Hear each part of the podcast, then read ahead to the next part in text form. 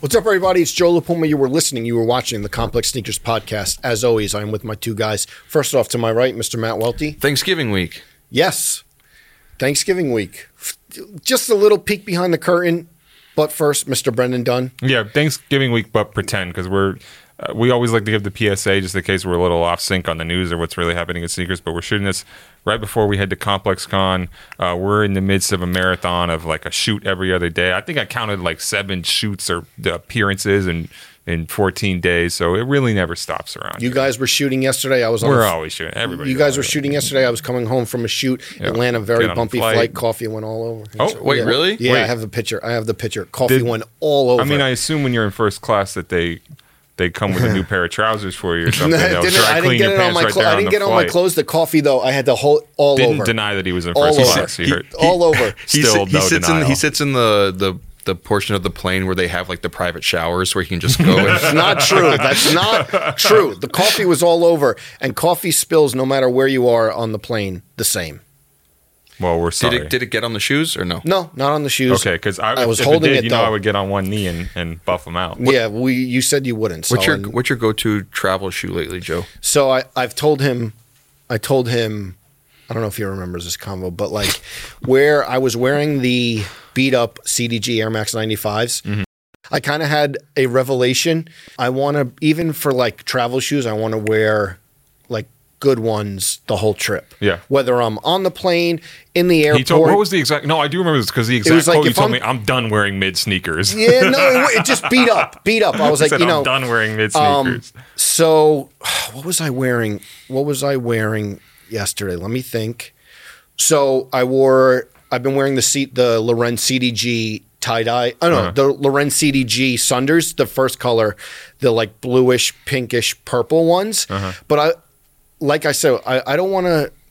I don't want to be like in a Yeah. lobby and it's like or the shoes, the you're laces. in first class and your sneakers are mid. the shoes i don't want to be in like a hotel lobby asking for like the key card to be like fixed or whatever in, in some mid in like some not mid shoes beat up shoes Yeah, so i've the been lobby trying to Aria, just doesn't feel- make sense. trying to step it up because i was at a party i was at a 40th surprise birthday party right for my say for friend who? Matt vinci you met him you actually met him at complex I met him Con. at Complex Con. He's he, he got the custom uh, Air Force Ones that never made it home The- the- you know virgil had the um yeah, let me tell you one of the Complex worst designs i've ever seen in my life he did the custom the when all like the one of the best Nike boosts at Complex Con ever, though. Yet also he came up on the original off white Complex Con and like Air Force One. listen, he wore them to hell. But he did he did come up on him. But anyway, it was his 40th surprise birthday and his uncle um, came in the white and green LV Air Force Ones. No, Just stunt like, like but not to stunt. Just like, yeah, I have them. I'm very wearing casual. them. which is a, which is an even bigger stunt. But it was just like, you know, He inspired you. just yeah to like wear you know wear a little little the cdgs i love obviously and if i'm going like to the gross or like the deli downstairs from the apartment sure but like not for a period of time i'm gonna try to you know Okay, we support you, King. that's it I, it's just funny because you mentioned, you know, you say, you know, in first class with mid sneakers, but I feel like a lot of people. No, no, no. Look you don't want you don't want to be like that. Yeah, But I feel like when you go to first class, you see a lot of people up there. You you, you may see a lot of mid sneakers. You know, Come i don't really look i'm focused on getting there focused on getting there Go to the shoot. Go to the hotel go to gus's in atlanta shouts to gus's What's that? fried chicken oh man amazing don't worry i have a picture we'll put it in Put the picture. And in. I have the picture of the coffee spilt that we'll probably put in too. Because I document all this stuff just for this.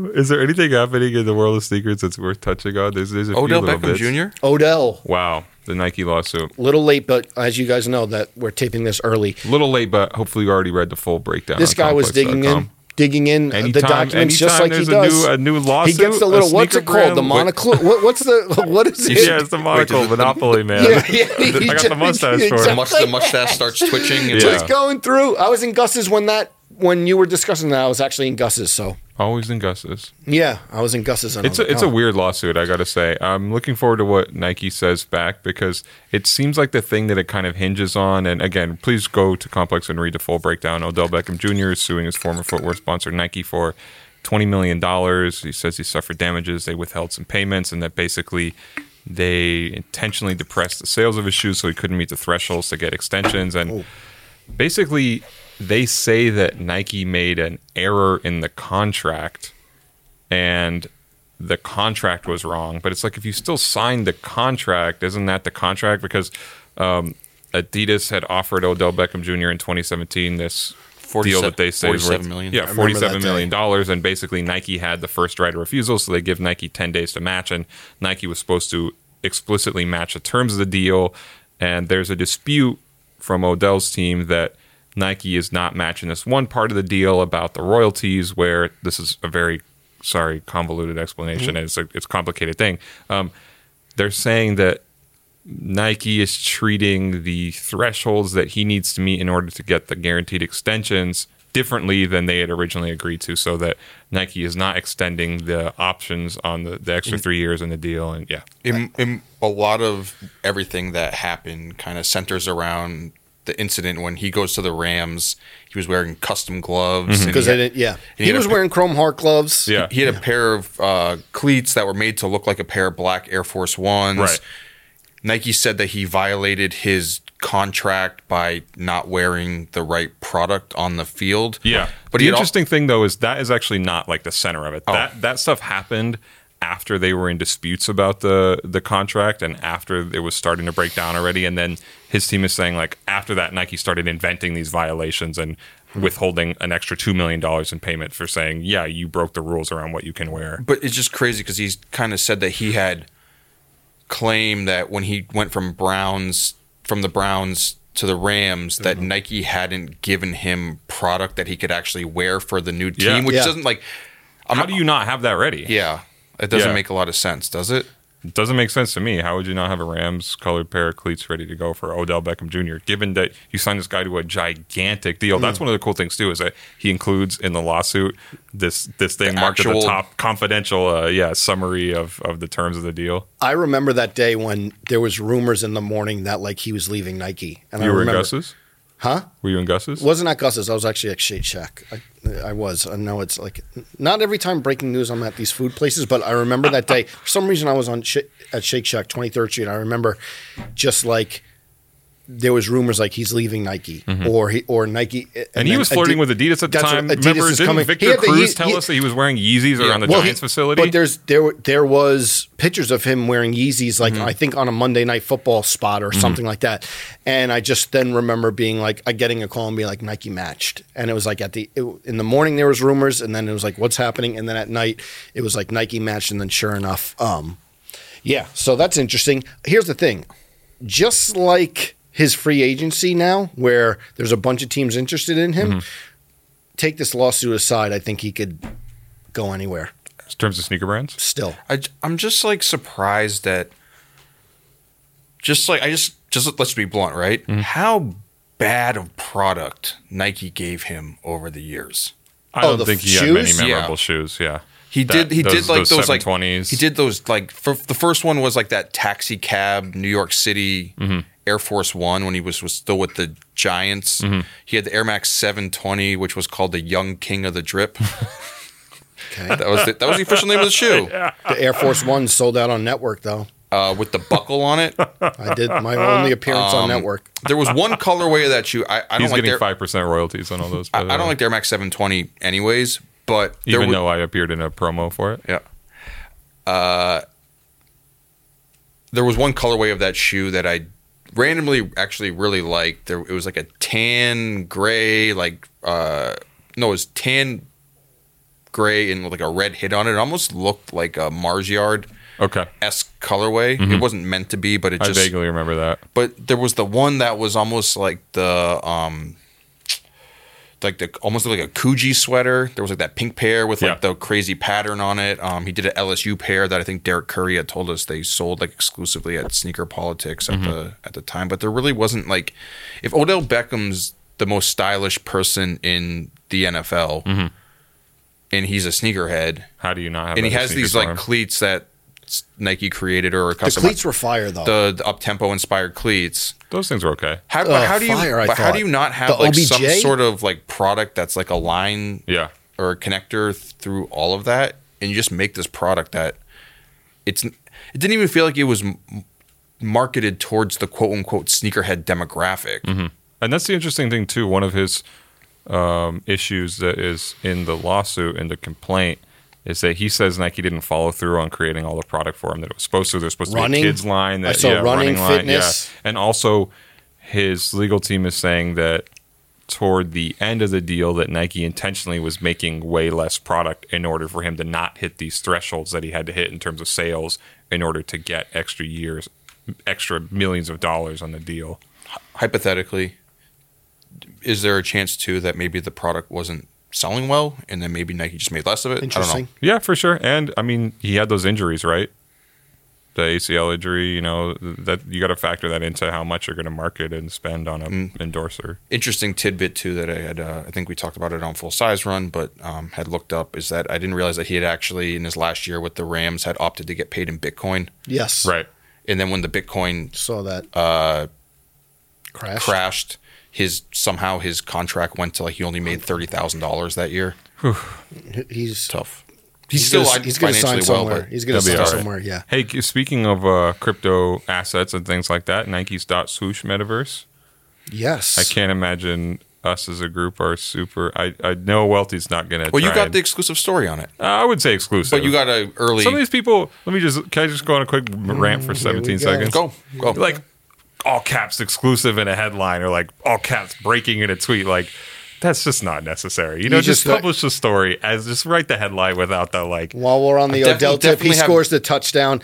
He scores the touchdown. He has the ball. He gives it right to the ref. No dancing. You know right? what I is that, mean? what- is that, You know, what- that's- that's, your style? definitely, I definitely, I have to admit, I definitely did used to do that back back in the day, like Yeah, but- 2017 or something like that. If like Nike gave you like a first something, it we're, we're we've matured beyond that because mm. you know what if we wanted to we could put the exclusive on every store I think Wow. I think we did ex- exclusive. No, it cut was that like part out. exclusive. It was when we had the we actually did have the exclusive on it. It was the first look at uh, Victor Cruz's trainer Cruz. I think I put exclusive in the. Adam Caparell, right? there we go Yeah. Me and Adam Caparell Yeah. went to Giant Stadium, shot with Vic. there we go okay so sorry that was all segging into nike's dot swoosh new metaverse community quote unquote. I think you got to be skeptical anytime a brand is talking about a community.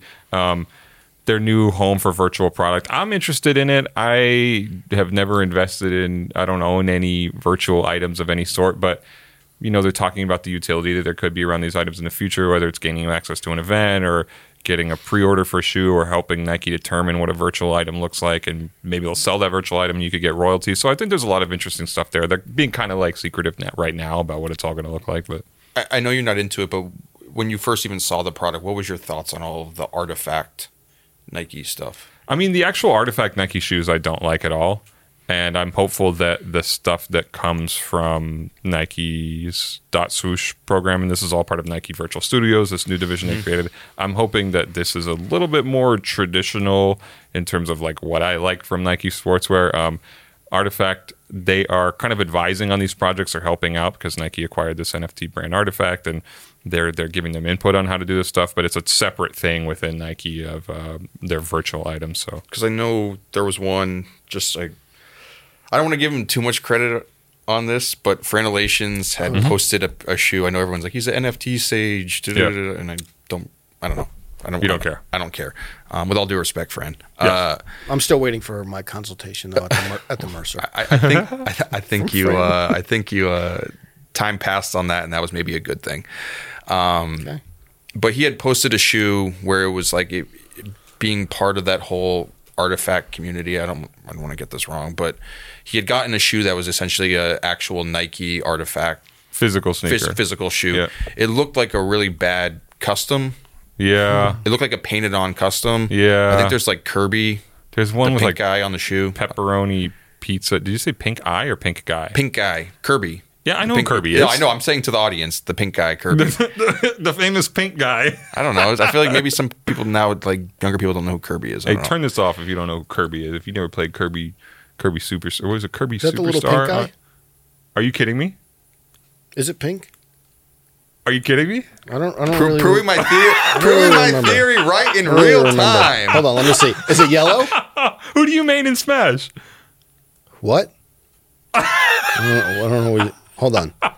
Let me look this up real quick. Keeping quick. all this in. Let me look this up. He's like the vacuum. Yo, I played sucks everything in. so much Kirby Superstar. Did I not say the little pink guy? No, you did, Joe.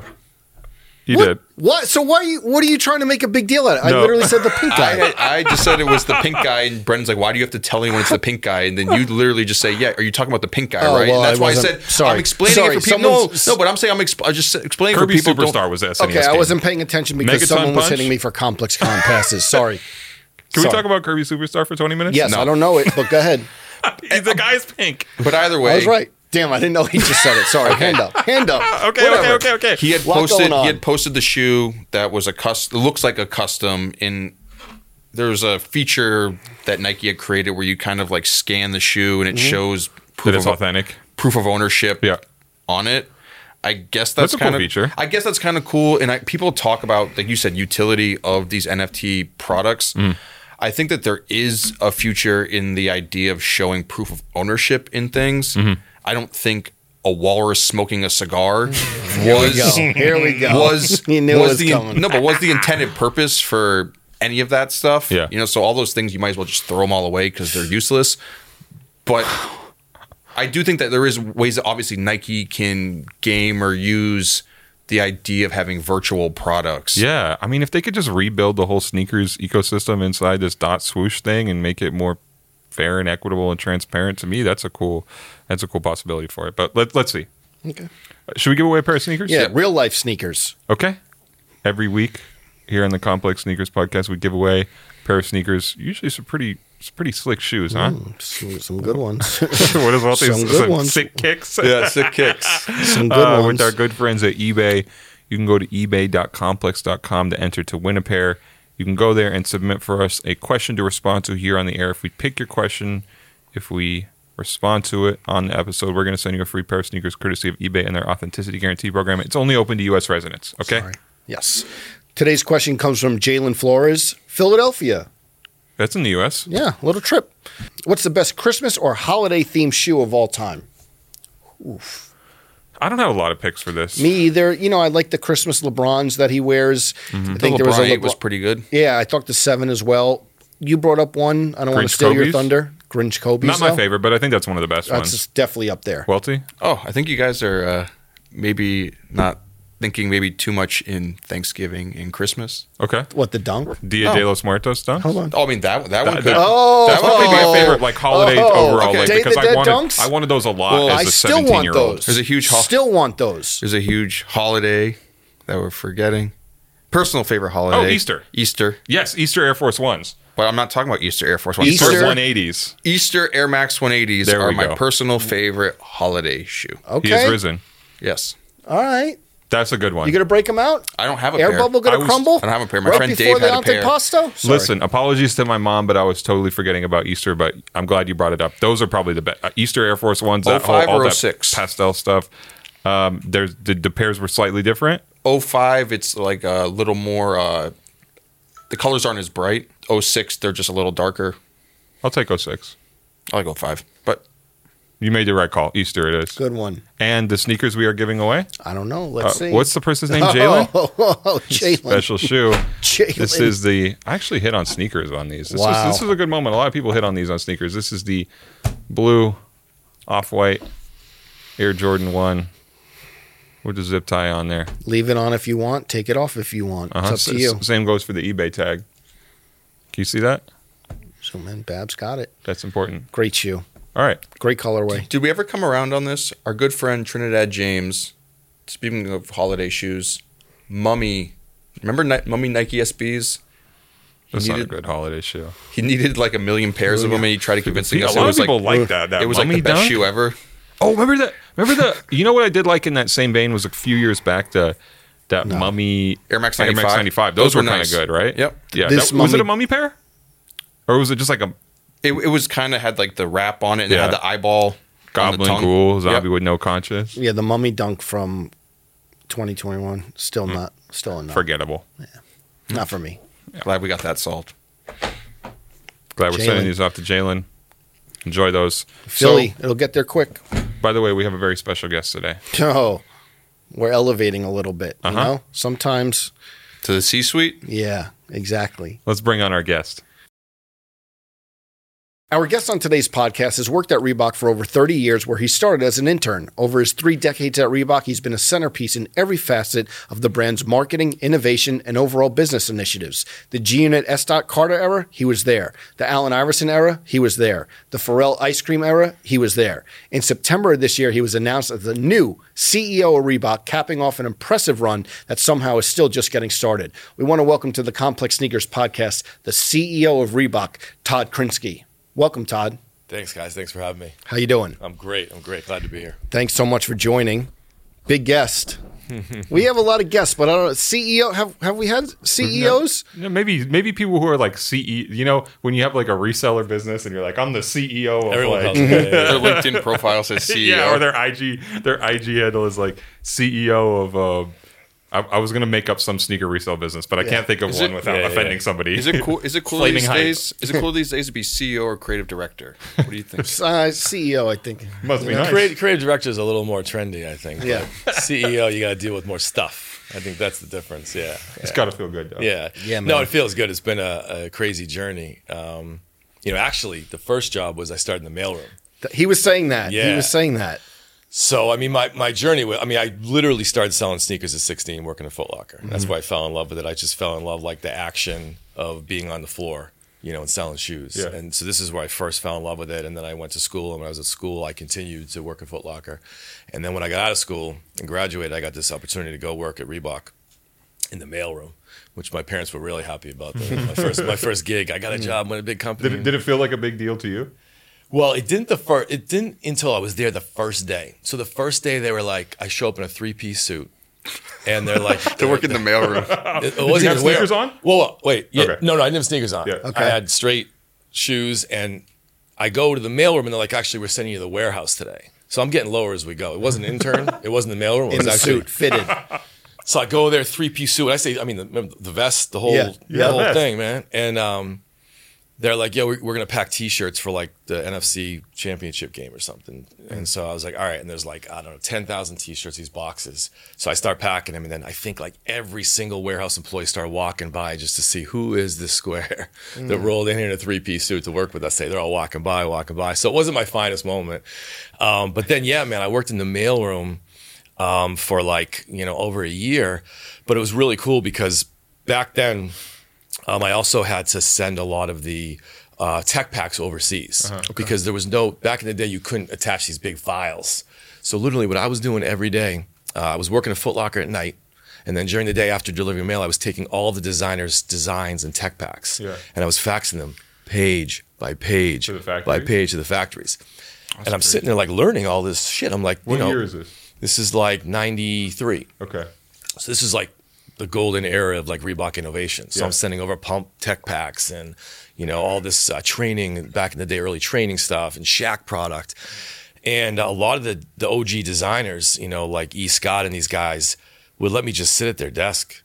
You know, this young kid would ask questions. So I'm like, why did you do this here? And what's the blueprint here? And I'm just, I'm just like, you know, loving it. Sponge, just Sponge, absorbing man. everything. Yeah. What, what was it like? Uh, you said sitting with the designers, with being with Steven Smith back Yeah, then yeah. In, the, in his OG era. I mean, he was, he was, uh, super crazy back then. You know what do you mean I back then? Yeah, I mean, well, I mean, it's consistent. Yeah, yeah, yeah. it's Yeah. consistent. Um, but he was part of that that generation that like those guys loved what they did, man. Like I'm not saying designers don't today, but they really loved it. And so if a young kid who was selling shoes at night came over to him and was like, "Yo, let's talk about this. How does this work? You know, what's the why did you uh, put the blueprint like this, or why did you change this design, or why are you using this material?" They be they love to to take you through the whole process. So it was it was pretty cool just to kind of learn um, from there. And then what I did is um, I figured out like how long I could actually work without getting paid with just my Footlocker money. Yeah. Yep. And then I put a coupon in every mailbox of every employee in the company. And the coupon was like Todd Krinsky will work 30 days for free. Try, wow, try me. That's ill. try me. I still have the coupon. That's ill. And um, nobody actually took me up on that because I'm sure legally it wasn't Yeah. cool, but I got a, you know, a lot of awareness, and then it did move into someone hiring me for an associate product development manager job where I was working on tennis in uh, '94. I love stories like that because I was working at Finish Line nights and two days a week here at Complex. Hmm. So, Oh, wow. yeah, and it was like the, the whole thing was you're filling in the passion that like obviously I wanted to work here full time. You're you're doing that in the off hours as much as you can, mixed with like retail. But Yeah. retail was just like, you know, the the stop between Way to pay the bills. Yeah, how long? You know, I interned for like two years, but Yeah. yeah, it was like Yeah. totally get it. Yeah. Speaking of 1994, you have on Instapump Yeah. Furies, but is that the actual Chanel? That's Yeah. The, Oh, Yeah. oh wow. I felt obligated Wow. to, to come with something shoe. that He I knew never, there was a close up got to talk coming. about Listen, the shoes we're wow. wearing. I This is- never, I never pull them out. Um, but these are the originals uh, from 2000. Um, Chanel Reebok. I think we gave them a full page in Complex, I believe. yeah, yeah. So I knew um, somebody. She was working on the project. It was like just for runway, and then there was Never a small, released. never released, but there was Wow. a small little friends and family. How many pairs made? Do you know? It was really small. I don't know. Thirty. Wow. I think it was under 50. Yeah. Yeah. and it's friends raining out in New York. He's on, he on timing? This is Wow. commitment, man. This Wow. is commitment. I, I was confused because when you walked in, Yeah. I saw, I was like, I think that in my head, I was like, I think that's the Chanel, but then I looked down and like, because Yeah. obviously you've had the shoes for a while and Yeah. like the toe box like a little like Yeah. crease, but in my head I'm like, there's Yeah. no way you're just breaking out some Wow. some some No. beaters that come on you know on the show. Yeah, then I'm like, yeah, oh, then I yeah, saw yeah. that. Yeah, this has got the, the Different. Chanel in the back, and I've only worn them a few times, but I think it's more just like over shoe- time. the shoe's yellowing. old, The shoe's old, man. That Yeah, looks over time. that looks great. Yeah. that is Yeah. a great And shoe. then- Yeah. Everything, colorway, Yeah. the the little like branding Chanel on the tongue. I think wow, that the, the, the This- heel Chanel is sick. Yeah. Is sick. and then concepts like redid. They redid it, Yeah, yeah, without the as a branding. homage to it, without Yeah. the branding with the C, and yeah, it was cool. Same colorway. We got to talk about all the shoes. we're Yeah, wearing. Nobody, wah, wah, yeah, it's not like a step down from that. But I'm doing Reebok today. This is a custom pair. Welty brought out the custom Stan Smiths last week. So Yeah. it's a custom Bach Boys with that FSR logo. on Oh the yeah, top. yeah, yeah. nice. Nice. on DS. Uh, I think I wore these once before. Although maybe, uh, yeah, I wore them once before. right, I look- can't remember what the special occasion was. Look, uh, looking crispy. I'm doing my Salomon XT4 tie dyes. Raining in the city, so these are kind of like my It's a go-to. staple for you. Yeah. Yeah. Nice. Uh, I did these. I'm trying to think when this is coming out. I know. We're we recording this episode last early week. as per did- usual. Sorry, I did these last week on the Fat Joe full size run. Yeah. I actually wore a pair of Jordans. Wow, Huge. Yeah. what a moment in sneaker history. Yeah. these, are the, these are the shelf life No. uh, Air Jordan 2 lows. Very nice. I like them a lot. Very nice. Clean. Uh, Todd, let- let's get back into your Reebok journey. When was the first time you saw guys like Shaq or AI coming around the office? Well, in in '92, when I was in the mailroom, they signed Shaq, and uh, um, they had this big tent in our old campus, and uh, I snuck into it, met him, shook his hand. I was Yeah. like, I said, I said, yo, one day I'm going to work with you, um, and I ended up working with him, and then uh, as fate would have it, the craziest thing is when I got the role, uh, this role, the new role as CEO, um, it wasn't official, and I wasn't 100. percent And the night before they gave me the news, um, he Facetimed me, and he Shaq thought. I already knew. wow. So I He broke the news to you? yeah, yeah. And um, I mean, I, I have um, some of the um, people at Authentic kind of hinted towards it, so I kind of had an idea, you know, because they've been really supportive. But yeah, man. So I'm on this FaceTime in my kitchen. I'm like, "Yo, what's up?" And he's like, "Hey, told you, told you what happened. Congrats." And I was like, "What?"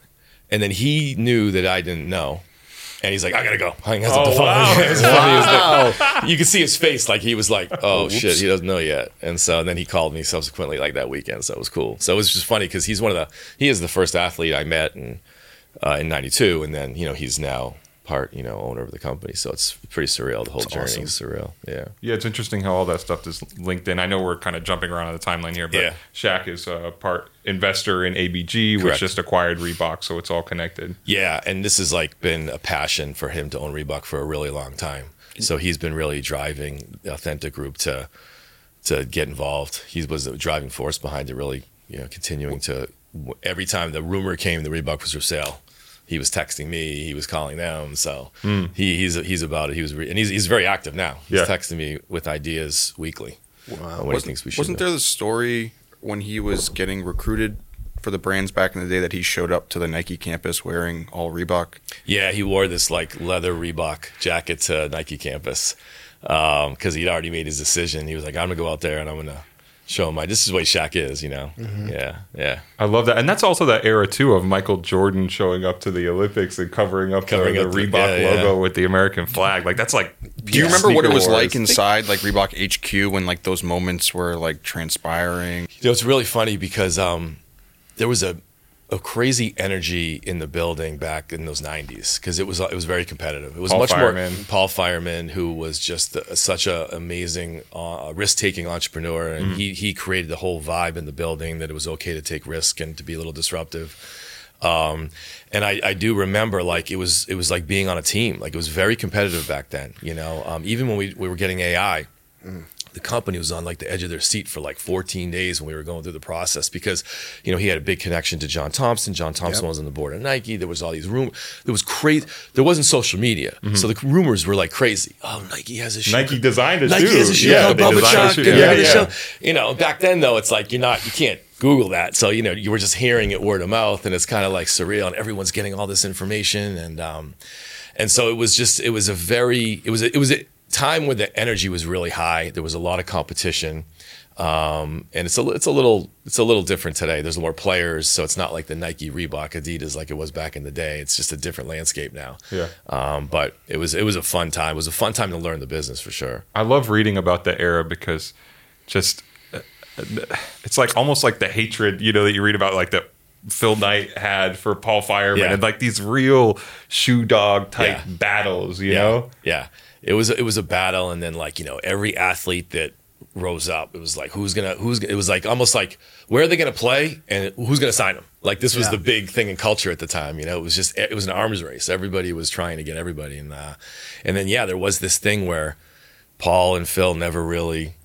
I think got along, and they would they created this this this competition, which I think was kind of healthy Yeah. because we Yeah, all yeah. rallied around Paul, and Nike rallied around their leader, and it was it just added to the kind of the action. Do you think it was like almost like a perfect storm because you mentioned, you know, that was the era of all of the like real innovative shoe designers.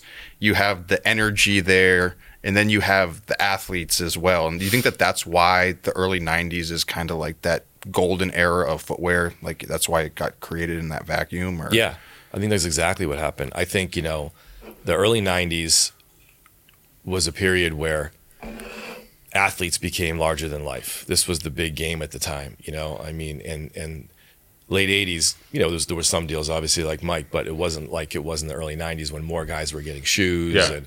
And, and, and, and tennis became more of a runway and all this. And so, yeah, it was this perfect storm of like athletes are larger than life. The marketplace is enamored with these big time personalities.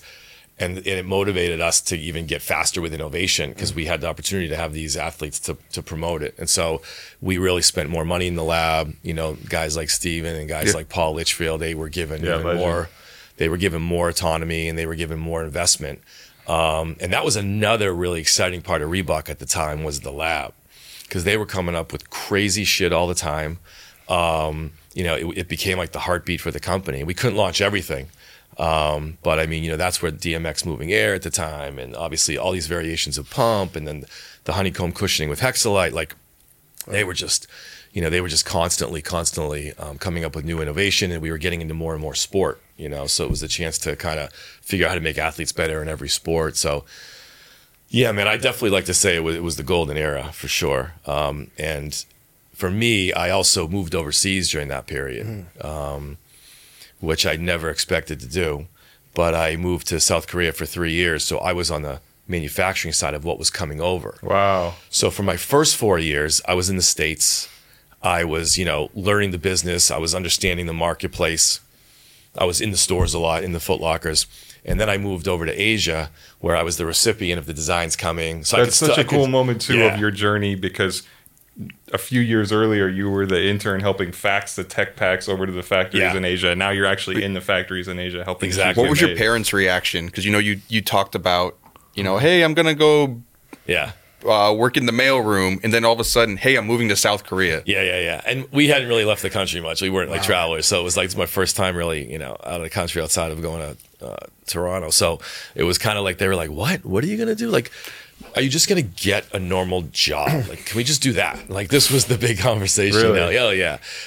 Um, And so, you know, I explained to them what I was going to do, and I wasn't going to do it forever. And um, yeah, I mean, they were they were definitely supportive, but they didn't understand at all what I what I was doing. Um, but it was an amazing time to learn. I learned. I mean, in my 30 years, that three year period is where I learned the most in my career. What was that like when you first stepped foot in a sneaker factory? So this was actually um, pretty cool. This was a um, like a, a, a prototype center. It wasn't a full factory. Okay. So this is where we had some of the most skilled um, kind of model builders, lasters, mold people, all in this one area in South Korea. And what we would do is we would make the prototype. The U.S. would confirm it, and then we would transfer it to a factory for production.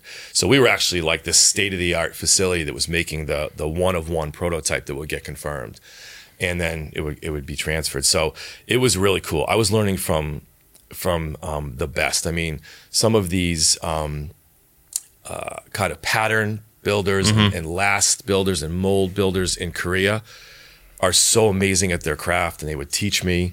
Um, so I was just in a sample room every day, learning how to do everything, sewing, stitching, everything. I learned everything firsthand, and uh, it was also a Renaissance period. So this is like you know mid '90s. So Yeah, all, all the, that tech you were the- just talking about. it's all coming over. It's all coming over, and we're we're building the shoes and uh, trial and error. So it was it was a pretty amazing period. Yeah. a little later we were talking about you know the race to kind of sign athletes and AI and Shaq, but around like 2003, LeBron is in high school. You know, LeBron was wearing Reebok questions. I'm sure, obviously the the green and white ones, and I think even the McDonald's All American game he wore Yeah. a pair of Reebok questions. How close were you to signing LeBron? Were you guys heavily in the conversation, or or what? Yeah. Okay. We were. Um, you know, one thing also is I don't know. Allen Iverson and, and LeBron are really very close, especially Okay. Mm-hmm. when LeBron first came in the league. They were very close, and so we we had that angle as well. You know, AI was working it for you. he was working it for us. Yeah. Okay. Yeah, he was talking to him. Um, and uh, you know that was that was a, a situation where, and I think LeBron had has talked about it on one of his his uh, Yeah. platforms recently. But he came to Boston. We had an amazing presentation. You you were obviously were Yeah, yeah, in I was part of it. Yeah, Yeah. yeah. Um, we we went. Um, I think he had already visited Nike, um, and uh, we went into the boardroom. Uh, big this big boardroom, and Paul Fireman used to have this this desk that I think Mav Carter and LeBron talk about it. It's was the size of the studio. Wow. it's just heavy. They still have the wood. desk in the Reebok archives. I think so. Yeah, yeah, yeah. It was like a legendary, like where all the decisions happen. And we go in there, and um, you know, Paul was one for the theatrics. He was Okay. the best salesman in the world. And um, you know, we made an offer to LeBron uh, right there. It was How now, much do now, you now it's like Was it was it rumored 110 million, or is that is that just you know, it's you know, I, I think everyone has a story. I can tell you what I I can tell you what I remember. Yeah. Um, and um, but uh, what had happened was um, it was getting dark at this point. It was, Okay. it was later at night. Now we'd been there all day, and um, so um, we're sitting around this this table, and and and. Uh, uh, Paul offers him, um, I believe it was nine, 90 million. Okay. Okay. At the time. And then Paul stands up and he's got this tweed blazer on and he walks around the table behind LeBron. We're all like, what is he doing? It was kind of like, what was that? Eliot Ness when he walks around the table, he's got the baseball bat, De Niro. And he walks around and uh, he um, says, but if you guys sign with me today, like and he says, I think he said to Gloria, to LeBron's wife, like, what's the name of your bank or something, you mm-hmm. know? And this is the theatrics, you Yeah. know? And she says, uh, I don't know, Akron Trust mm-hmm. or whatever. Mm-hmm. And he says, okay. And he pulls out a check. And he goes, this is a live check, not part of the contract. This is a live check for $10 million. And, you know, so he hasn't played yet in the league. Yeah. This is like, right? yeah And I'm across the table and I see this check go out in front. And, she, and he goes, If you sign with us tonight, you can take this check back to Akron Trust in the morning and deposit it. And we're all like, Oh shit. Yeah. Like that was a move. yeah Also, not telling his staff yeah didn't tell anyone. because he wanted the moment. Wow. So, what I remember about it, and it, I, you know, this is how I remember Yeah. it, is um, I'm across from these guys and I see like, you know, his mom kind of. You know, she's trying to figure this out. Mm-hmm. Yeah. She's kind of like, Oof.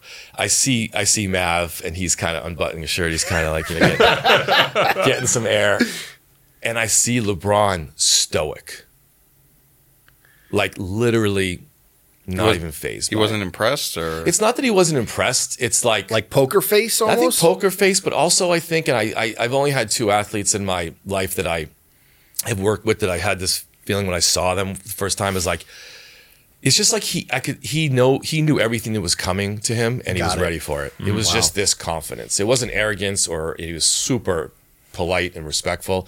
You just look in his eye and I'm like, this kid is ready for everything. And he's not being phased by what's in front of him. where where do you think if you had like a time machine or whatever, if you, Reebok had signed LeBron, where do you think Reebok is now? Like if you Yeah. if he had been part of the brand all these years, what do you think Yeah. it would have done for the company?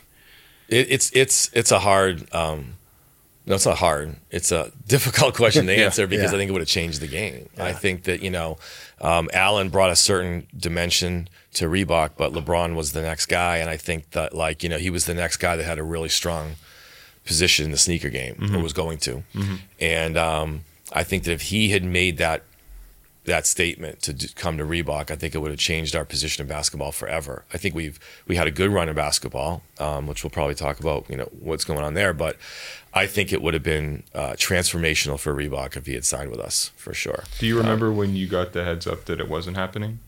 So what ended up happening? Uh, so he he didn't accept the check, um, and um, he asked if uh, we would leave the room, and so we left the room. Uh, we went into Paul's office, and it felt like a lifetime, but it was like forty five minutes. And, and Paul was like, "What could they be discussing?" Yeah. you know? And we we go back in, and then they basically said that they uh, had to honor a meeting with Adidas actually. Uh, Sonny Vaccaro was with Adidas at the Okay. time, and they had to honor a meeting with Sonny up in Malibu, I think. So they were flying there. Um, so they went and did that, and then they had a subsequent follow up with Nike, where the rumor is Nike matched the hundred. Um, you know, that was the the check plus the deal. And so we found out, I think, that weekend. I think this was on a Wednesday. He went to Thursday over there, and we found out over the weekend. So, you know, but listen, this is the game, man. Like, you know, Yeah. um, I had a similar situation with Kobe, you know, uh, you know, those are the two that got away. Uh, and Kobe, we had a very similar situation where we, where we pitched him. We had a great meeting with him. Um, he came That's to before Reebok. he signed to Adidas. This or- is after when This- he was oh, a this free is agent. the free agent free agent yeah. period. Because he didn't. I think he was wearing. He was wearing uh, like PE question, like Yep. the yellow Yeah. toe In- in that questions, time, yeah. and purple questions, and and he came to Reebok, and we did an, a pitch for him that was really good. Um, the only athlete that's ever come to Reebok that demanded uh, a facility for a two-hour workout before the meeting. Wow. So he comes to our gym. Wow. He comes to our gym with his trainer, and we have a big basketball court in the middle of the office. Two hours straight. I, I think I saw. I think he went for water once. We were like Were you with him shooting in the gym? mesmerized. was I just not for that one? I was watching, um, and it was it was amazing. Uh, and then we had the meeting, and it was it was a really good meeting. And then, uh, yeah, and then what ended up happening was um, he too. We were really really close. I think it was an All Star game in Atlanta where I was bringing Fire, Paul Fireman to meet him, and it was like it was going to happen. And then. Um, that one kind of went left late at night after the All Star game on Sunday, and I started to get a feeling um, that it, that it wasn't going to happen. Uh, but you know, one thing I will say, I, I did want to say one thing about LeBron and, and Kobe, but um, after it didn't happen, uh, the uh, NBA Summer League was in Boston, and so we went the first night, and I was on the court, and LeBron was there, and so I'm talking to a friend of mine, and this bear hug comes up behind me, you know, and I turn around, it's LeBron, and he says, "Hey, I just want to let you know, man, guys give an amazing presentation. It's just business." Wow. That's cool. 19 or 18, right? Yeah. Wise beyond his years. The maturity. Well, yeah, yeah. the Yep. maturity to like he doesn't have to say anything to me, like Yeah. you know. And he was just like, "You guys gave a great presentation. I really enjoyed being with you guys. It's just business, and you know, no hard feelings." And I was like, "Wow, this kid's like 18," and that, I think that's what he's doing today in his life and his career and his family and everything these guys are doing. It's not a coincidence. It's because this is this is the type of person he is. And then Kobe said something similar. I bumped into him in uh, the following year in an elevator. And he did a double take with me. He was like, "Oh wait," and I was like, "He's like, hey, you guys, great presentation." So, anyway, great presentations are good, Yeah, but, but- it ain't it ain't what you want. Um, Yeah. But you know, then we had the, we had great wins like like Al Iverson and, and Jay Z and others. So it's part of the business. And one thing, so you miss out on LeBron in 2003. And then in 2003, you sign 50 Cent and Jay Z. And 50 has said that it was a response in it was a response to missing out on LeBron. Is that true? Because like it's a great pivot that you guys saw. Like, all right, we missed out on LeBron, and now we have these two hip hop heavyweights who don't have a shoe deal at the right time, and then you know the G Unit sneaker deal, obviously one of like my favorite Yeah. sneaker deals of all time. My Yeah. mom waited in line at the mall when I was at college for them, and then Yeah. even on sneaker shopping, whenever it comes up, it's like it just the the day is made. But talk about that deal, and was it in response to missing out on LeBron, kind of like that pivot, or or or what? Well, I think I think there was this like lull when LeBron didn't happen. There was also uh, a couple years earlier there was an NBA strike uh, in '99. I think there was 50 game strike, so like there weren't players playing and there weren't shoes on court. And it was it was it was a weird time, and this was also the time where Paul Fireman had just come back in because he had kind of taken a, a break, um, and he was like, I don't feel the energy in this building now. And so it was like, what are we doing? What are we doing? And then we had this conversation in his room about, in his boardroom about um, how, you know, music artists are becoming more influential than ever. Yep. And this was that renaissance period of kind of 90s and 2000 hip hop. And, and so uh, he was like, well, what do, you, what do we do? What do we do? Is what he says, you know? And we were like, uh, well, there's, there's, there's one guy that we really feel moves culture, um, but probably not going to happen, you know? And he's like, who is it? Uh, and we were like, it's a couple of us like it's Jay Z. And um, we happened to be working with Steve Stoute at the time, and um, he was kind of working Oh, on the marketing with us. And Steve was in the, um, you know, he had just left music and he was now in advertising. Yeah. And uh, he was like, "Well, I can get us a meeting with Jay." And the next day, uh, I'm in Stoute's office, and Jay walks in. Uh, literally the next day, and the, and then like, you know, when Jay, I- I've worked with a lot of athletes, but when Jay walked in, it was somewhat of a surreal moment. You know, just being the same age and, Yeah. and really having so much respect for him. And then uh, we ended up having like an hour conversation about just it went right to sneakers. Yeah. It went right to the the, the era of like the Gucci sneaker Yep. and So that idea for Tennis the Gucci classic, yeah. tennis Yeah, uh, yeah. takeoff was right in there that first because I asked him like, well, what what would you like to create? What do you like? And he was like, well, what I've always really liked was this most the most unattainable sneaker is this Gucci sneaker, and um, I obviously I knew the shoe, so we started to really have a conversation about it, and um, you know, then we then we kind of um, parted ways, and and then the deal happened really fast. Like he wanted to do it, we wanted to do it, we had an idea, um, and I remember. Uh, you know, we were in New York and we were taking a sprinter to Philly for a appearance at a store we had in, in Philly at the time. And, you know, there was a lot of conversation about whether this was going to work. Yeah. Because even though it's Jay Z, this hadn't really worked. I mean, mm-hmm. Run DMC was promoting Adidas, but there Yeah, hadn't there really was been a long time Yeah. before there were those big hip hop Yeah. sneaker brand partnerships. again. Exactly, yeah. Mm-hmm. So we're pulling up to the Philly store, and uh, he's like, you know, I, you know, I know how to sell music. I don't know. We'll see what happens. And and the, and then we pull up, and there's I don't know, like ten thousand people outside. The whole block is shut down.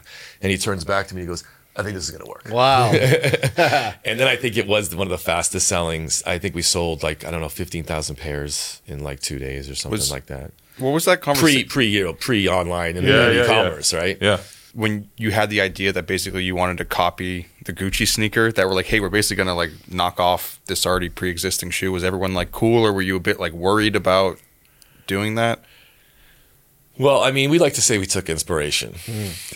so, I mean, uh, Jay literally said, uh, "If you upset, then sue me." yeah, he did True, say yeah, that. yeah. He did say that. he can say that. Um, you know, we had our so what did he say? So I sampled the old Gucci, Gucci. shoe. If you upset, Yeah. so- Sue yeah. me, yeah. Took the yeah. soul off the old was on, Gucci. uh, If you upset, then sue because he did an S Carter mixtape. Yeah, Yeah, yeah, which was amazing promotion. Yes. um, and he mentioned it in there. Um, I would say we we felt okay because we were doing our own version of it. We had designers kind of look at uh, how we could change a little bit. So, um, but uh, we knew it was the right shoe because it was the story. I still think even today, one of the problems with collaborations and artists is there isn't enough storytelling. And I think with Jay, he was in love with that product. He, Yeah. been, he was in love with what it represented. So the fact that he could work with a billion dollar company to create that, you know, I think is was special, and I think it was meaningful, and I think people understood it. You know, But you you also were able. It was didn't you like were able to take the Jay Z thing and like shift it to basketball, and you had Yeah. Jamal Crawford as Yeah. like the, Yeah, the yeah. crossover mid, right? crossover mid. Yeah. So what happened was, you know, he was so big in in sport, and like everywhere everywhere he went, you know, everywhere we, we were in appearances, like athletes would just come to see him. and he had a strong connection to to basketball. So like, why don't we why don't we try this? And so um, we're like, what kind of athlete would we want? And, and Jamal Crawford, kind of that smooth, kind of two guard type player, fit the profile. We actually did a, we did an ad too. We did an ad where he was kind of the GM in the back, and Jamal Crawford was playing. Uh, and we did an S Carter mid with a strap. Um, and uh, yeah, it did it did really well. A couple other players wore it too, like Kenyon Martin, a bunch of other guys guys wore it as well. Yeah, Did you sign 50 Cent before or after the Reebok deal happened? I feel like they were. after the Jay deal, After, excuse me, after the Jay deal. it was slightly after. Yeah. it was slightly after, and um, you know Jay was cool with it, and um, How were those meetings? Any 50 meetings? Yeah. it's very interesting. Um, th- they both were very interested in the business, but Jay was very interested in like a methodical approach, like supply and demand. You know, you'd say to Jay, "Hey, we're going to do two colors," and then you know, usually you, launch a third color. That's what mm-hmm. you do. Mm-hmm. And he's like, "Why? Why are we doing a third color?" Like he taught me a lot even back then to kind of like challenge the norm because he didn't want to fall into any of the way the game is played. So he's like, okay, a basketball player may have three drops before a holiday. Why, let's do something different, you know. So he was very methodical. He was very in supply and demand. He was very into distribution, like where are we selling this, and you know, let's talk about where we're going to put it around the world. Um, and fifty was also incredibly immersed in the business. Like he came to every meeting on time, ready to go. And his first question every meeting was, "How many pairs we sell this week?" I'm not. I'm not exaggerating. How many pairs we Yeah. sell this week? How many pairs were you selling? we were selling a lot. Yeah. And we were- 10,000? No, we were selling like, you know, 50, 40, 50,000 per per color at a time. A week? We actually no for like the the, the season. yeah, the yeah, season. okay, yeah. But like there was one um and he was always say, "Well, how many did Jordan sell this week?" Ha, I love it. I'm I telling love you it. he was literally asking that every week. Every week. And um or every time we had a meeting. And so one time, um, I think it was like 2005, we had a black GXT trainer, which was based off of the trainer. the GXT trainer was a mid cut. Yeah. And it was based off one of our old trainers that he saw and was like, yo, I, I like that that aesthetic. And so we redesigned as a GXT trainer. Um, and I remember that that back to school, we sold like on one color, like a lot, like 75,000 pairs or something. And it was close to what, and I'm not saying, by the way, that G Unit was ever close to Jordan anyway. Sure. I'm saying in that one moment in time, that one colorway, I think we sold in almost as many pairs as the Jordan launch for that period. Yeah, for sure. Yeah, and uh, I, I remember telling him, and he was like, "I told you guys. So you guys didn't believe me. You thought I was crazy every time I came in here and would ask that." But I think um, what made him also really, what made it work, was a he was very engaged in the business. He's he's really really smart. He's very committed. But he would say things like, "We." He would ask, uh, "What's going on?" I would say, "We're not selling as well on the West Coast." And he'd be like, "Okay, I'm doing nine shows out there next week. What do you want me to do? What do I what do I gotta do? What store do you want me to go to? What do you want me want me to have more people come backstage? What do- like he was just a businessman. It's just etched in my brain. I think Rock the Mic tour. I think Reebok had the NFL jerseys at the time too, and I just remember being at Jones Beach, Rock the Mic tour. Yes. blue. I was there for that, yes. Blue Giants Yeah. jersey. Yeah. with the Reebok logo and the Reebok And the, sneakers. the giant flag Yes. on the sneaker. Yes, Yeah, exactly. yeah. And I'm just like, oh man, I, I remember that. And then to your point about promotion, all in the video and like he, Yeah. just Were you there for the commercial shoot with the two of them together? I together? was, yeah. That was a uh, based Iconic. Yeah, very it's just iconic. yeah the yeah. the yellow the yellow and Carolina blue hat and the Yeah. hoodie. I just remember it. Yeah. yeah. Jay Z and 50 Cent. Like, uh, they've never actually done a record together, right? No, that No. was I think the only thing they ever did together. Yeah. Yeah, yeah. I was there that night. Yeah. What was that like? It was uh, well. First, I saw what everyone says about Jay. I saw him not write anything and do do the whole ad in one take, um, which you know you read about and you see it and you're like, holy shit, This is actually it, yeah. this is actually how it works. Um, and I think um, you know it was really there was a lot of energy because like even though they're established artists, it was exciting, man. Like we created a new business together, Yeah. you know, and and they were pioneers in it now, and I think they realized it. So it was a, it was a, you know, we're used to just basketball players doing TV ads. Now you've got like a, a a music video in a studio, and you're promoting sneakers. And for like these music artists, it was a brand new kind of avenue and accomplishment. So it was it was a lot of energy. It was fun. It was fun. Were you hyped when you heard those lyrics for the first time? Oh yeah, yeah. I mean, that was the other part that we realized about um, like working with artists versus basketball players is it comes with this built-in promotion, a mixtape or I'm doing a video next week. Yeah. So like, it was just like, so obviously we were spending money to market it, but you know, they were living with the brand everywhere they went, everything they did. So if they're doing shows, if they're doing a Mm-hmm. music video, if they're doing a new mixtape, it just, it's organically comes up. And that was the kind of the magic of it. Can't believe Reebok did a deal with a psycho. Stunt 101. That's actually my favorite. Because I'll tell you why it's funny is because, um, And Banks in the same song, fresh off the jet, then I then I breeze to, the, beaches, beaches. blue Yankee fitted G unit Jeans, sneakers. sneakers, But yeah, yeah. in the hood they say Yeah. fifty man, your sneaker look right, yo. Just can't believe Reebok did a deal with a psycho. And the thing about that is, you know, there was a lot of people scared at Reebok that I worked for. Yeah. so they, that, that was a real So that feeling lyric Reebok? really didn't help me. That really, that lyric really didn't help me. People were upset? Oh yeah, they were like, they were all, they were all like, because there was only a few of us that were really championing, driving this business, Yeah. you know, and really believing in it. It was myself, and there was um a guy you guys made, Que Gaskins, who was a partner of mine at the time. Like we really believed in this. We were driving it. We were driving it.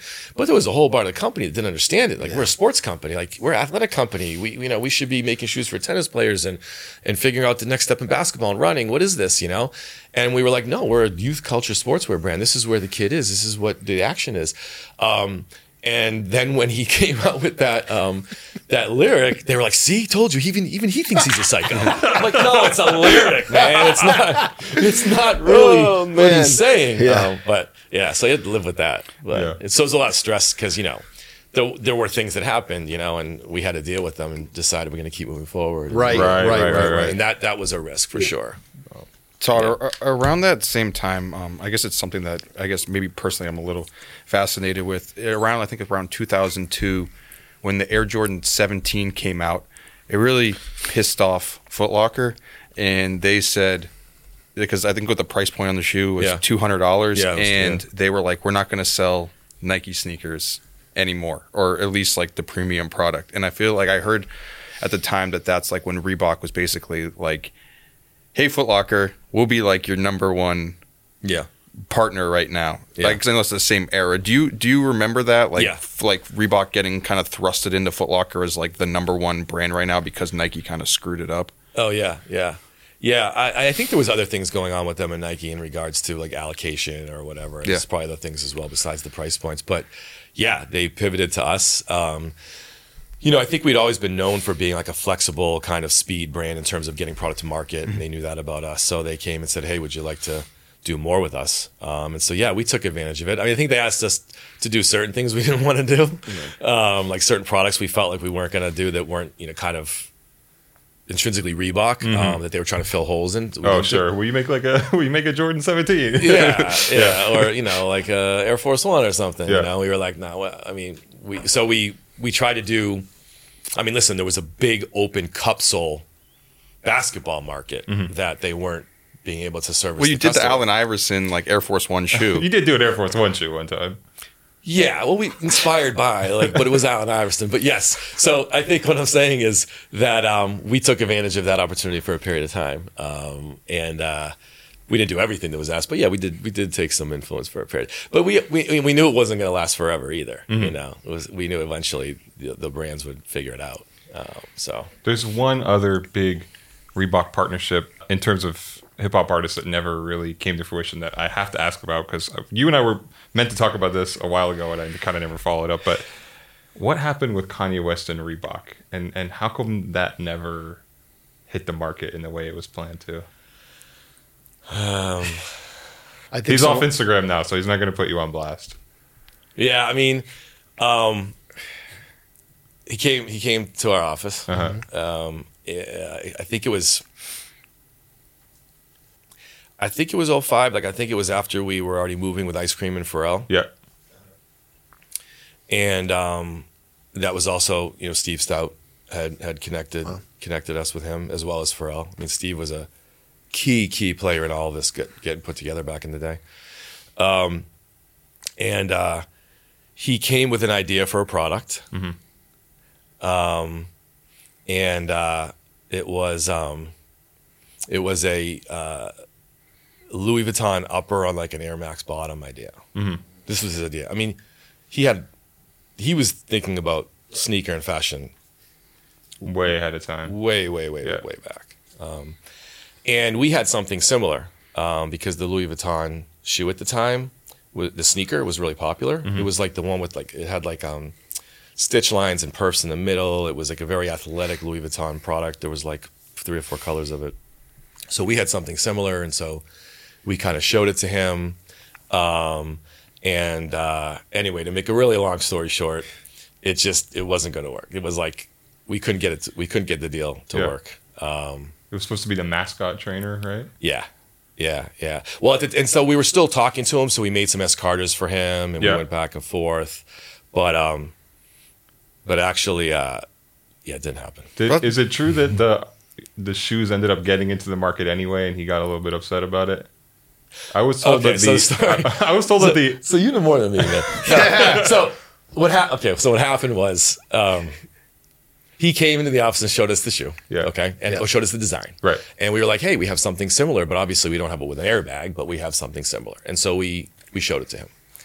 And he was like, "Yeah, this is kind of it, but I would change this, I would change this." And he kind of like, you know, drew drew on the shoe with like uh, putting tape on different parts of the shoe to make the pattern change. And we had a couple designers in there with him. Luis And- Navarro maybe. Yeah, Lou was in there, Yeah. and uh, a young kid named Kohei, um, who's Nike designer now, was in there. And um, and then like we couldn't get the deal done. Yeah. Okay. Um, for whatever reason, but that shoe actually we had already created it. Like Sure. it Yeah. was in the building before he came to the building, and so we released it Around the way was the name around of the the show. I way. think. We released it, and he went nuts. So wait, this is the original design or the one with the S dot with the not the S dot. Okay, Not an the S dot. original. This is it. the original design that he came in to show. So this was the Louis Vuitton upper, Air Max bottom. Make this shoe. We were like, we can't make this. We've We got something similar. one. What's it It's called? The not- It was called the Around the Way, I think, is what it's Okay. called. Something like that. It it, it exists, uh, or and I think the name got changed to the Cool Out maybe as Okay. well um, at the time.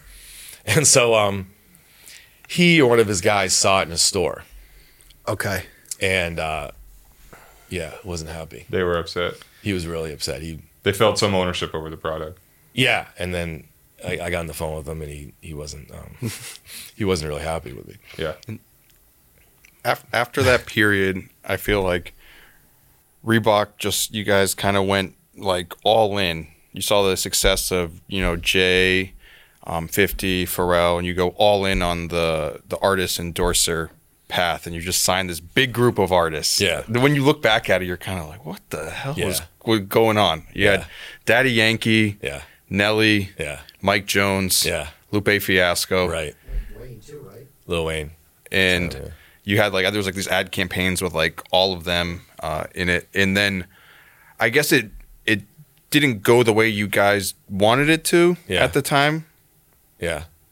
I, I was working with J50 and Pharrell, and someone else did the other deal. Okay. No, I'm kidding. but wait, didn't Daddy Yank? I remember selling Daddy Yank. Da- uh, uh, did you ever at Foot Locker? I remember Finish Line. We were blowing out at Daddy Yankees, I believe. So Daddy Yankee actually did okay. Um, you know, he helped design the product. It was kind of soccer inspired. He was really involved. He had his own product. That one did okay. The other ones were just like it was one kind of shoe. They all maybe had a colorway. It wasn't the best model.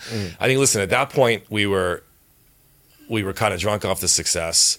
And I think we felt like the formula was the formula. It was almost bulletproof. And it wasn't. You know, Jay worked for a reason. 50 worked for a reason. You know, we didn't talk too much about Pharrell, but Pharrell was is so creative and he was so passionate about ice cream and his vision. I mean, when I met Pharrell for the first time um, in New York, he had the entire range in his head for ice cream. Like we're gonna do these dollar bills, we're gonna do this jewelry one, we're gonna do these beepers, we're gonna do this '80s culture, like everything. He had it, everything in his head. He drew the ice cream logo on a napkin at the Four Seasons lobby, and we were off to the races. Wow. So like, you know why those worked. Influential people, very talented in music, but they also have a passion for business and fashion and culture, and those worked. I think after that, though, Yeah. we got a little bit like careless with the uh, attributes we were looking for. And look, they're all great. They're all great. It wasn't their fault. It was probably our fault because we didn't really. We, we, we put like one product up there maybe and then had everybody participate with the colorway. We didn't let them all kind of collaborate enough.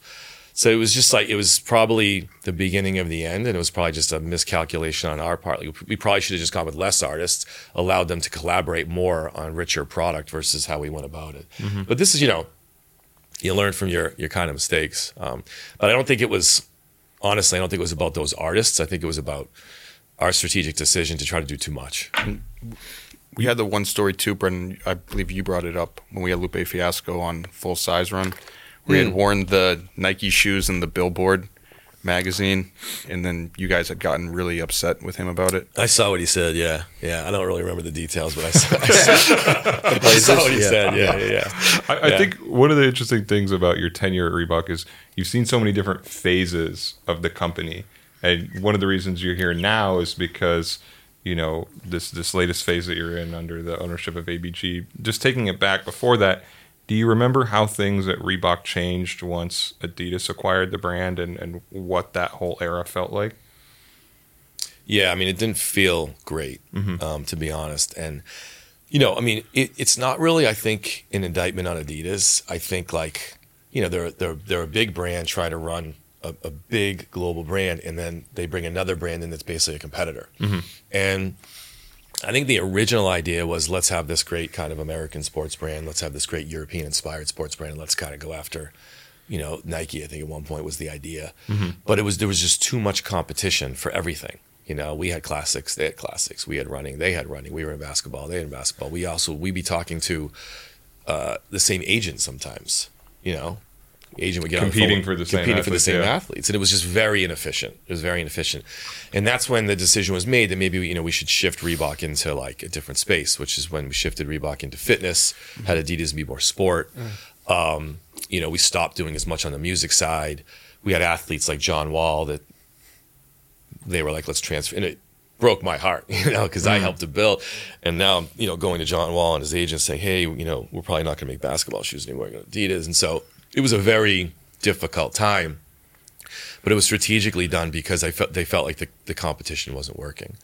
Um, but I think the other problem was just like, you know, Adidas had to make decisions for Adidas first. So if there was a new um, trend in manufacturing, you know, that was coming on, like a knit upper, for example, that was big for a while, Yeah. Yep. that's not going to go to us first. You know, they're bigger and they're in the pole position. And then, you know, artists too. We'd be talking to a, a partner and maybe they would think it's better for Adidas. And so, so we lost out on a lot of things and didn't have as much control. But again, like this was just, this was the, the facts. Like it's not like they were trying to do anything malicious. They're really good people. It's just that um, they had a bigger brand to run. And um, in a lot of places around the world, it was one group running the entire, both brands. So it was it was tough sometimes to get our get our moment. Um, so it wasn't the best era for us. I think you know we were quieter than we usually are. Um, we weren't doing as many disruptive things. Um, you know, we had we also kind of didn't tap into the archive as much and weren't doing as much on classics. We were doing more in fitness. Yeah, that and there was some era. great great things that came out of. it. I mean, you know, working with CrossFit and some of the greatest mm-hmm. athletes in the world, and, and we, we, we've become excellent at making training product now. So the mm-hmm. Nano and what we do in training and footwear and apparel, some of the best in the best in class in the industry, and that all came through years of working mm-hmm. with that community. So it's not like it was a bad time. Right. It's just it wasn't allowing us to embrace the full Reebok like we can do now today. So One one of the oth- other artists that came after that era that I think had ups and downs with Reebok, you had Rick Ross. Hmm. Yeah.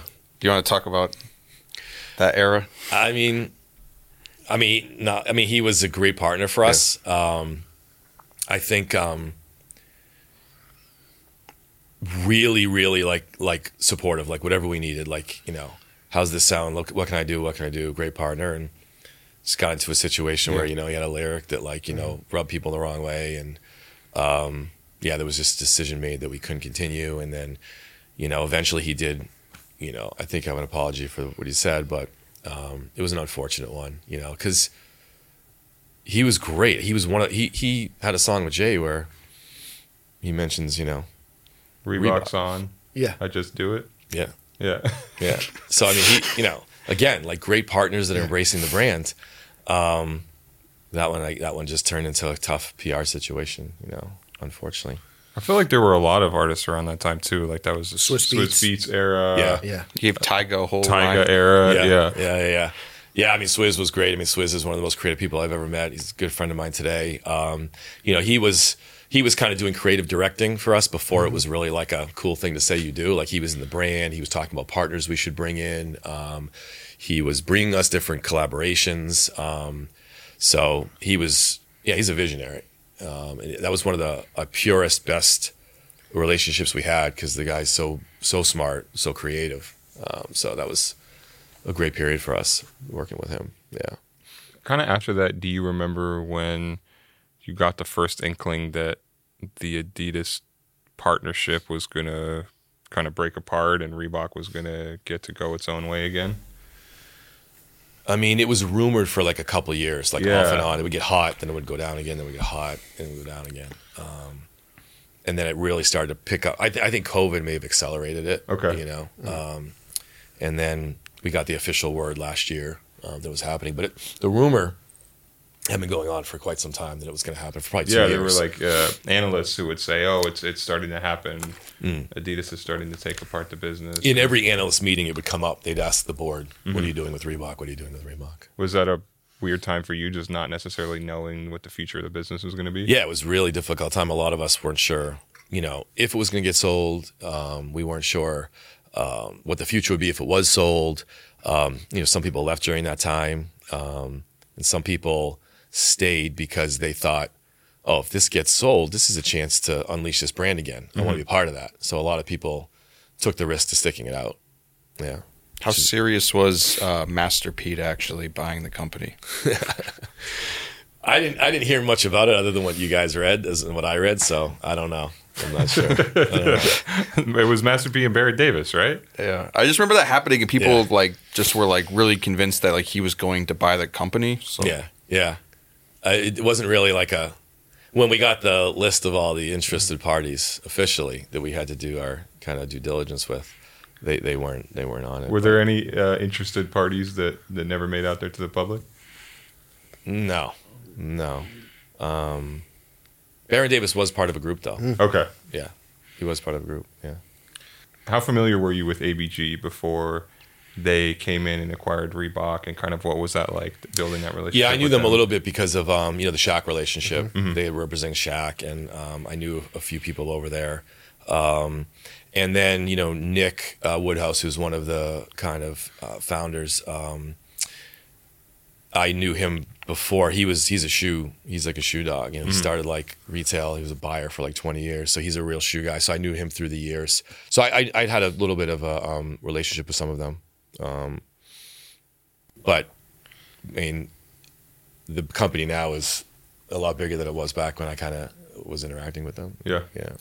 I think it's interesting too because towards like the swan song of Adidas and Reebok splitting up, there was actually a, an Instapump made Yeah. that had the Boost technology in it. So it's like, oh, Reebok and Adidas are just one happy family, and we're collaborating on the same shoes. And it was so weird for them to co-brand yeah. the sneakers. I think because some people in the public don't even know that they're like the same Yeah. company and i'm sure internally you know that like hey this is breaking apart why are we p- putting boost into Yeah. a reebok shoe was Yeah. that like weird to see or It was weird to see. I mean, it was a time where there were a lot of, I don't mean big brands like that, but there were a lot of brands collaborating together for the first time. You know, like, like, I can't remember if it was, um, was it like gucci and like balenciaga or something yeah, but there was that? like a, a Timberland with a competitor, or, or I can't remember what it was, but there were brands that were doing things together a little bit.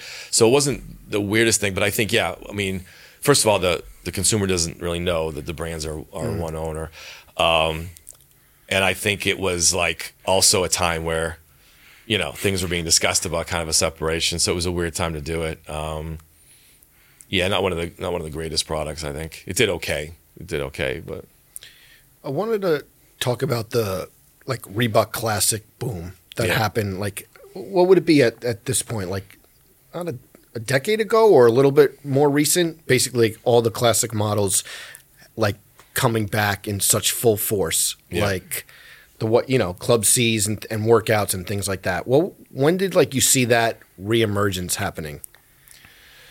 I think it was a build. I think it was in like 2000. Um, it was probably like 2010. I think Okay. we, a, a few of us, um, looked at the range, and it was not Reebok Classic. It was like, um, like whatever was trending. So if there was a driving shoe trending, we would go put a Union Jack on a Reebok. We were just kind of there, was a group that was chasing trends, and so a few of us went in and we were like, we, we should probably like when I, I was in sports marketing for a while and then moved back into product, and I was like, we should just blow this up, you know, and start over. And so that's what we did. And so we had we started to look at what's iconic, how do you how do you kind of get a model that's either been out of the market or in low distribution Mm-hmm. how do you get it back into the market in the right way so it was a very methodical approach so we started looking at the club c we started Yeah. looking at the classic leather the workout the exofit and starting to um, bring it back into the market in very limited distribution with the right you know right fashion retailers Mm-hmm. some of the right partnerships to start to tell the story that really was almost like a 10 year journey to get it where it is today, which Yeah. is where, you know, Club C is now a really strong model. Classic Leather we've just relaunched, Mm-hmm. uh, and then we have some plans for a few of the others. But I think it's like, it was just a, a long 10 year kind of road with the right partners, the right distribution, um, pulling back a lot of distribution to get them kind of back to where, where they are. Uh, speaking of those shoes, I think before we go, one thing uh, kind of slipped my mind. I think we should talk about. Can we talk about cash money? Oh yeah, we got it. Yeah, Yeah. Yeah. We'd be foolish not to. yeah.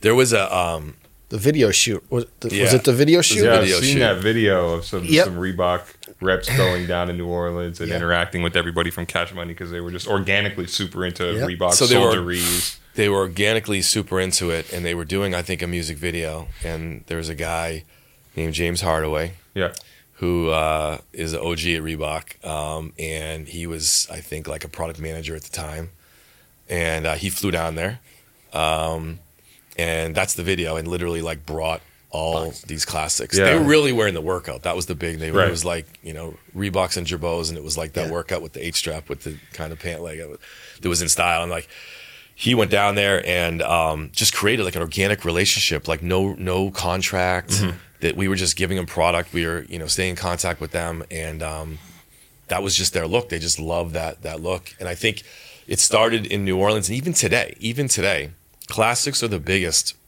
in this country in the southeast.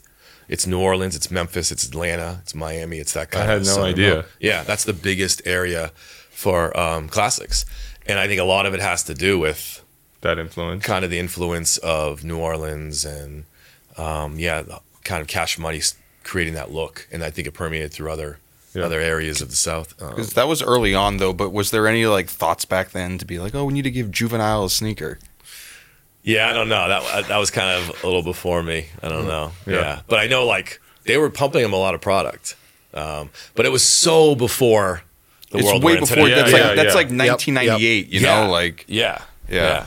Yeah. So um, that was yeah. It was it was yeah. It was literally a couple of years after we had signed Iverson that that, that was going on. Yeah, which was '96. yeah. Those structures didn't really even exist yet in terms of I mean, like again, it's like Adidas Run DMC was a predecessor, and then Yeah. not a And lot. I Yeah. also feel like too it, when you're talking about you know at the time like someone like 50 scared Reebok. It's like the Cash Money guys were so much more raw than even Yeah. G Unit or Jay Z would Yeah. ever be. So to like kind of Yeah. introduce them to the brand at the time would have been super. Yeah, I don't even think so- though we had the understanding of how to do a deal. with Right. Like th- those deals just didn't exist. What like what do you do? Like I know that I signed a basketball player and they wear the product in the in the season. You know, Yeah. I just don't think anyone at that time understood outside of organically creating a relationship and seeding product. I don't really think anyone understood how do you how how could you make this work? It was Yeah. just so early in the in the game.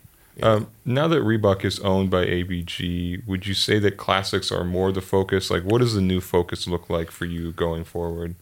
Yeah, I would say that um, you know, first one thing that I think has always separated Reebok is important to Reebok is kind of fitness and training. This has kind of been a cornerstone of who the brand is and part of our history. And so I think coming out of the era under Adidas, one thing we we are taking with us is this idea that we make some of the best training product in the world. You know, and that will stay. So that's kind of our home court, so to speak. And then I think we are going to be embracing classics more, going to the archive more.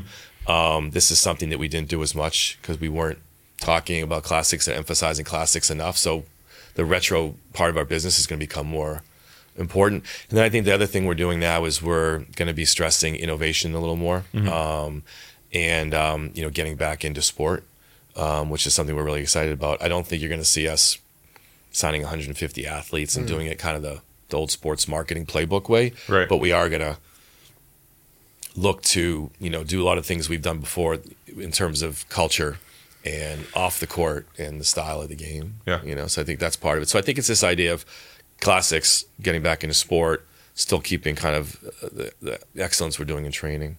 Awesome. Wait, Oh yeah, there's one Yeah. more thing we wanted to ask you about. How come Brendan Dunne never got a Reebok shoe? Hey, we can make it happen now. You know. Um, yeah, I'm not talking about now. I'm talking about how I don't know. I, I. I, did, did you interact with me at all during that? no, I didn't. Okay. Oh, see? I wasn't emailing the right people. Yeah. yeah no, no, I'm no. kidding. No. No, I'm not kidding. Whatever happened? Did you ever get I'm anything? Todd you. left you on red. Wait, did you? No, we did a little Didn't you uh, do content, uh, little content thing. Oh, that was it. Yeah, the- So you're apart- you're unimpressed with the actual gesture. The apartment with all the boxes. You're No, in the corner was- right near the window, right? wait, Todd, how did you feel when 'cause we were discussing this the other week when Fat Joe ripped the shoe off of Re- the Reebok shoe off Brendan's foot and threw it across the screen?